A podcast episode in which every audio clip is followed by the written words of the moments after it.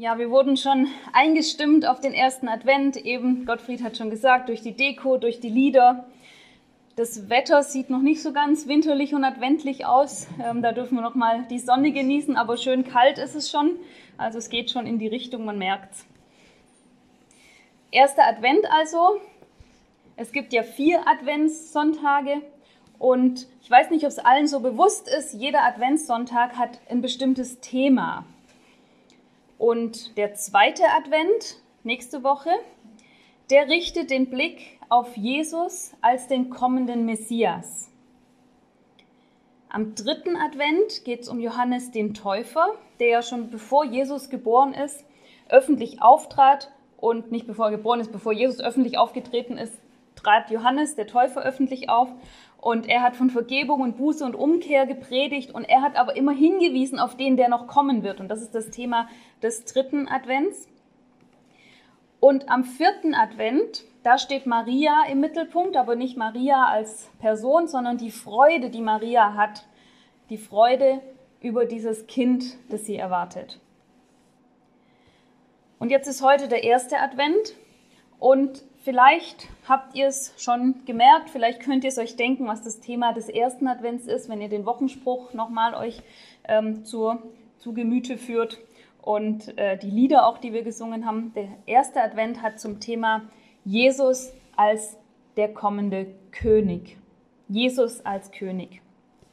Und ein zentraler Text dazu ist eben der Wochenspruch, Sahaja 9, Vers 9. Und ich möchte jetzt in der Predigt die Sahaja 9, Vers 9 und 10 mit euch genauer anschauen. Und ich lese ihn mal vor. Und Helmut, du musst bei der Präsentation zurück vor dem Lied. Geht's noch zurück?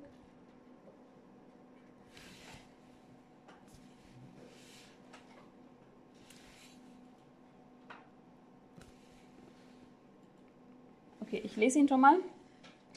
Du, Tochter Zion, freue dich sehr und du, Tochter Jerusalem, jauchze. Siehe, dein König kommt zu dir, ein Gerechter und ein Helfer, arm und reitet auf einem Esel, auf einem Füllen der Eselin.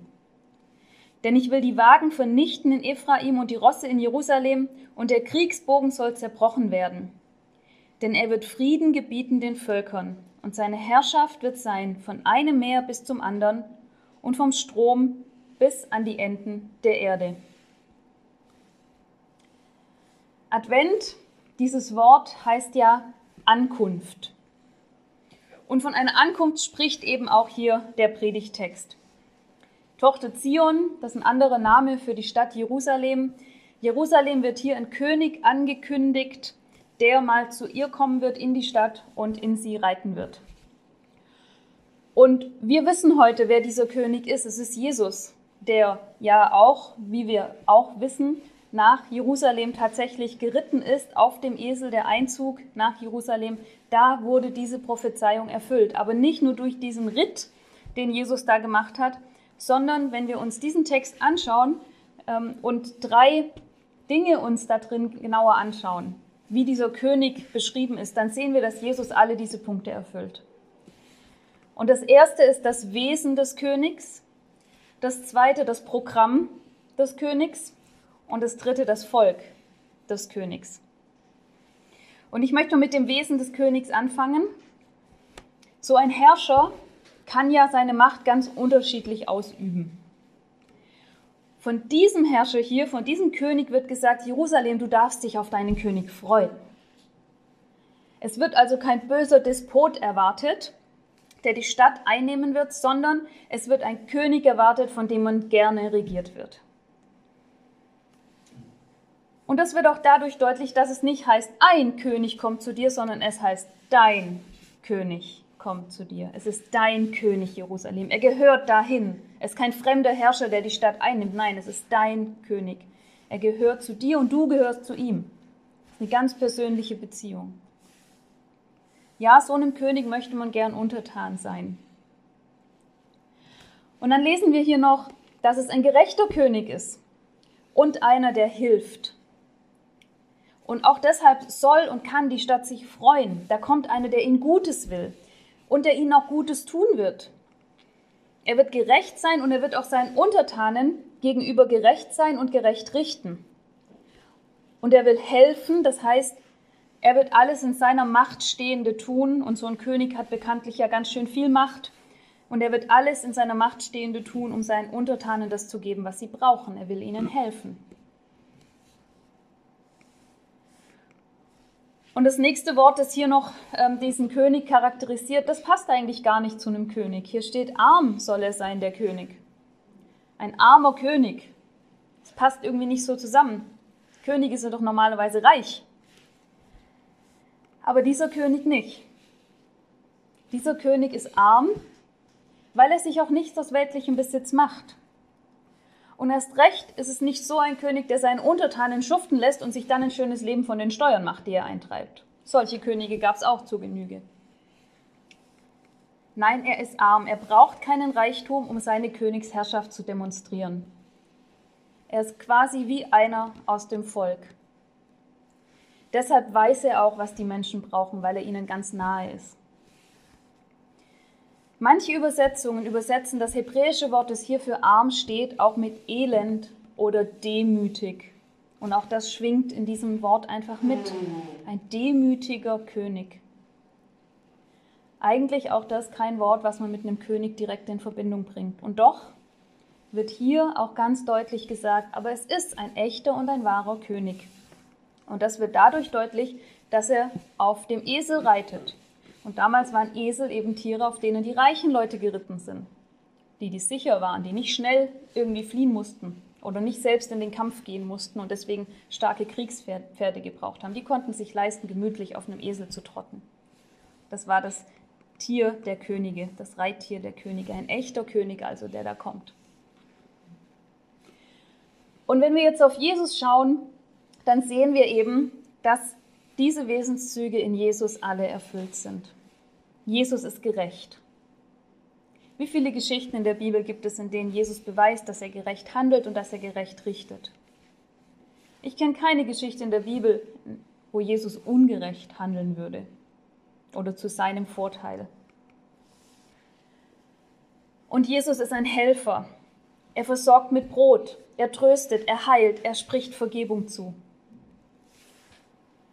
Und für uns bedeutet das, dass wir einem Herrn und König folgen, auf den wir uns verlassen können. Wir dürfen darauf vertrauen, dass er auch an uns gerecht handelt. Und genauso dürfen wir wissen, dass er an denen gerecht handelt, die uns Böses tun. Wir müssen die nicht richten. Jesus wird sie richten und er wird es gerecht tun. Und wir dürfen wissen, dass Jesus uns hilft. Bei allen Herausforderungen des Lebens dürfen wir auf seine Hilfe hoffen. Er hat oft genug bewiesen, dass er helfen kann und dass er helfen will. Und er wird es auch bei uns tun. Und auch, dass der König arm sein wird. Auch das hat sich ja in Jesus bewahrheitet. Wie kommt er denn auf diese Erde? Als kleines, hilfloses Baby in einem Stall. Und er lebt als Handwerkersohn. Die ersten Jahre seines Lebens sogar als Flüchtling in Ägypten. Er ist nicht weit weg in irgendeinem prunkvollen Palast aufgewachsen, sondern mitten im Volk, teilweise mitten unter den Ärmsten der Armen. Und deshalb versteht er uns auch, weil er einer von uns ist, weil er uns ganz nahe gekommen ist. Deshalb versteht er uns auch in allen unseren Nöten. Wir sehen also, so wie der König hier geschrieben hat, wird dieses Wesen des Königs ist in Jesus erfüllt. Und auch das Programm des Königs erfüllt Jesus. Wie sieht dieses Programm aus? Es heißt, denn ich will die Wagen vernichten in Ephraim und die Rosse in Jerusalem. Und der Kriegsbogen soll zerbrochen werden, denn er wird Frieden gebieten den Völkern. Die meisten Könige, die wollten doch ihr Gebiet erweitern. Und das taten sie mit immer ausgefeilterer und leider auch immer brutalerer Kriegstechnik. Viele Könige gingen in die Geschichtsschreibung ein, nur deshalb, weil sie so schlimme Taten begangen haben und so unbarmherzige Kriegsgräuel begangen haben. Aber dieser König, der hier angekündigt wird, der ist anders. Der schreibt sich was anderes auf die Fahne. Sein Regierungsprogramm, sein Regierungsziel heißt Frieden. Und Jerusalem bekommt diese Verheißung in der Zeit des Krieges und der Not. Sie sehnen sich nach Frieden, aber der ist noch lange nicht in Sicht. Und da ist natürlich diese Aussicht auf einen Herrscher, der wirklich echten und dauerhaften Frieden bringen wird. Der ist, das ist natürlich was ganz Besonderes für Jerusalem. Und dass es sich hier wirklich um dauerhaften Frieden handelt und nicht nur um einen Waffenstillstand, das sehen wir hier, wenn wir sehen, wie diese ganzen Kriegsgegenstände beschrieben werden, was mit denen passieren soll. Die Wagen sollen vernichtet werden, die Kriegspferde sollen überflüssig werden, die Kriegsbögen sollen zerbrochen werden.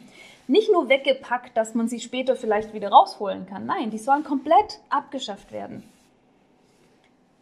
Der neue König braucht das nicht, der neue König will das auch überhaupt gar nicht. Sein Wunsch ist Frieden, dauerhafter Frieden. Und was kündigen die Engel an, als Jesus geboren wird? Da heißt es, Ehre sei Gott in der Höhe und Frieden auf Erden bei den Menschen seines Wohlgefallens. Und als der auferstandene Jesus plötzlich im verbarrikadierten Zimmer bei den Jüngern steht, was sagt er da?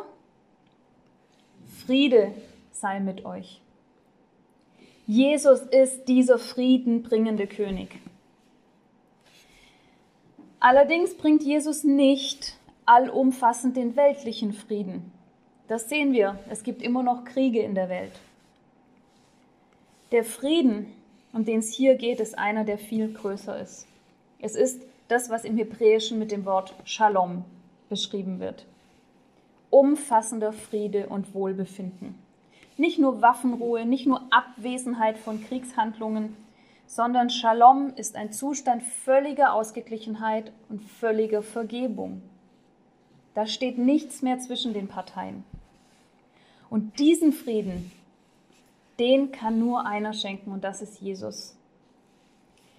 Denn bei dem Frieden, der hier verheißen wird, geht es eben nicht um irdischen Frieden, sondern es geht um den Frieden zwischen Gott und den Menschen. Und weil es mehr ist als der irdische Frieden, deshalb erstreckt er sich auch über den Tod hinaus. Weil wir hier schon mit Gott in Frieden leben dürfen, weil Jesus das möglich gemacht hat, deshalb werden wir auch nach dem Tod bei Gott sein und in Frieden mit ihm leben können.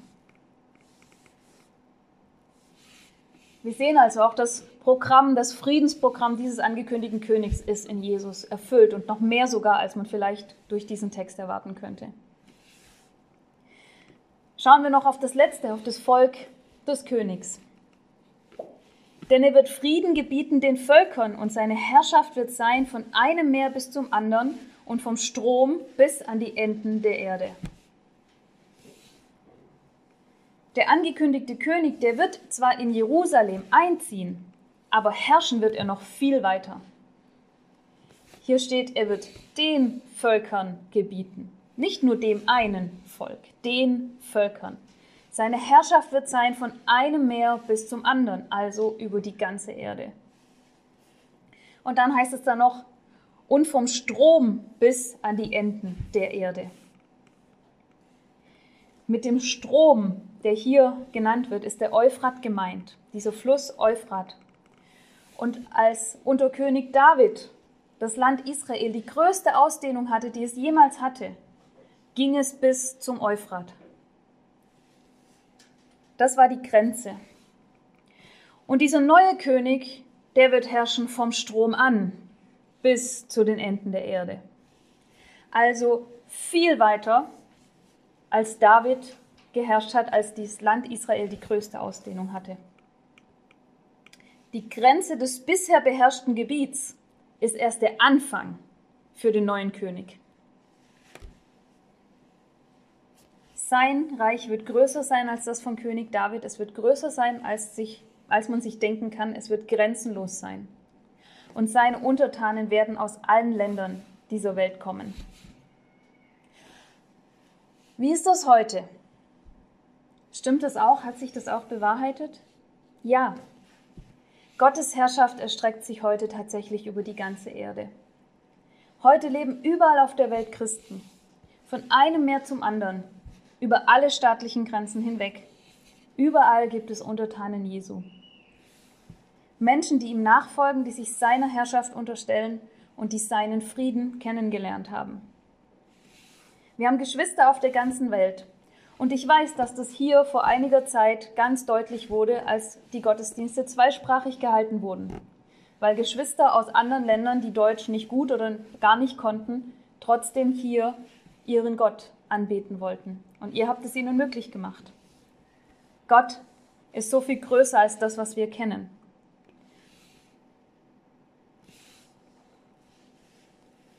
Dieser König also, der von Zachariah angekündigt wurde, ist gerecht. Er ist ein Helfer, er ist einer von uns. Er möchte Frieden und er selbst ermöglicht Frieden. Sein Reich erstreckt sich über die ganze Erde und in alle Bereiche unseres Lebens ohne denkbare Grenzen. Sich diesem König zu unterstellen, hat sicherlich viele Vorteile. Untertan zu sein von so einem König hat sicherlich viele Vorteile.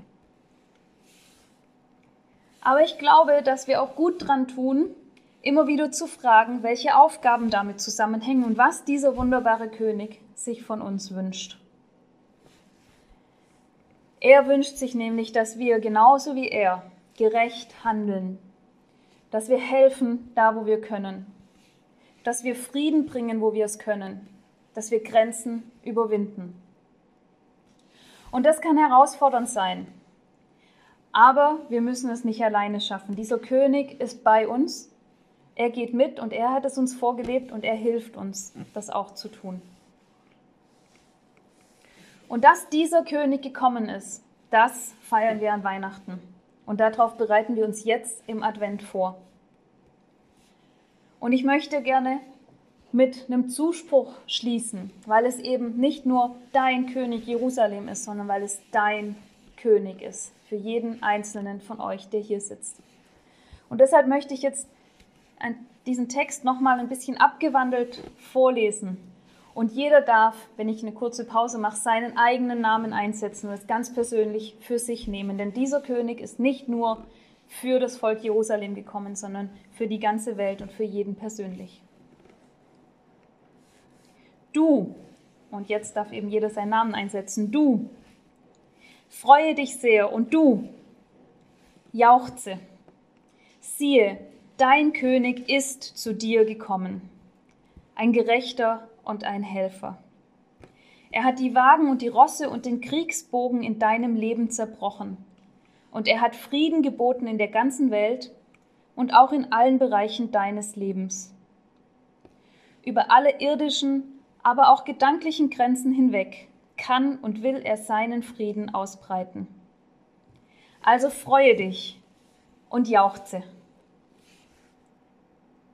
Ich bete noch.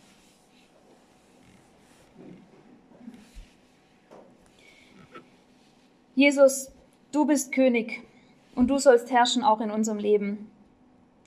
Wir möchten dir alle Bereiche unterstellen, weil wir wissen, dass du gerecht bist, dass du hilfst, dass du uns Frieden bringst und dass du Grenzen überwinden kannst. Hilf uns, dass auch wir diese Eigenschaften leben können und dich als König in dieser Welt immer wieder bezeugen, sodass die Menschen um uns herum auch erkennen, wem wir folgen und wer es ist, der in unseren Herzen und der unser Handeln diktiert.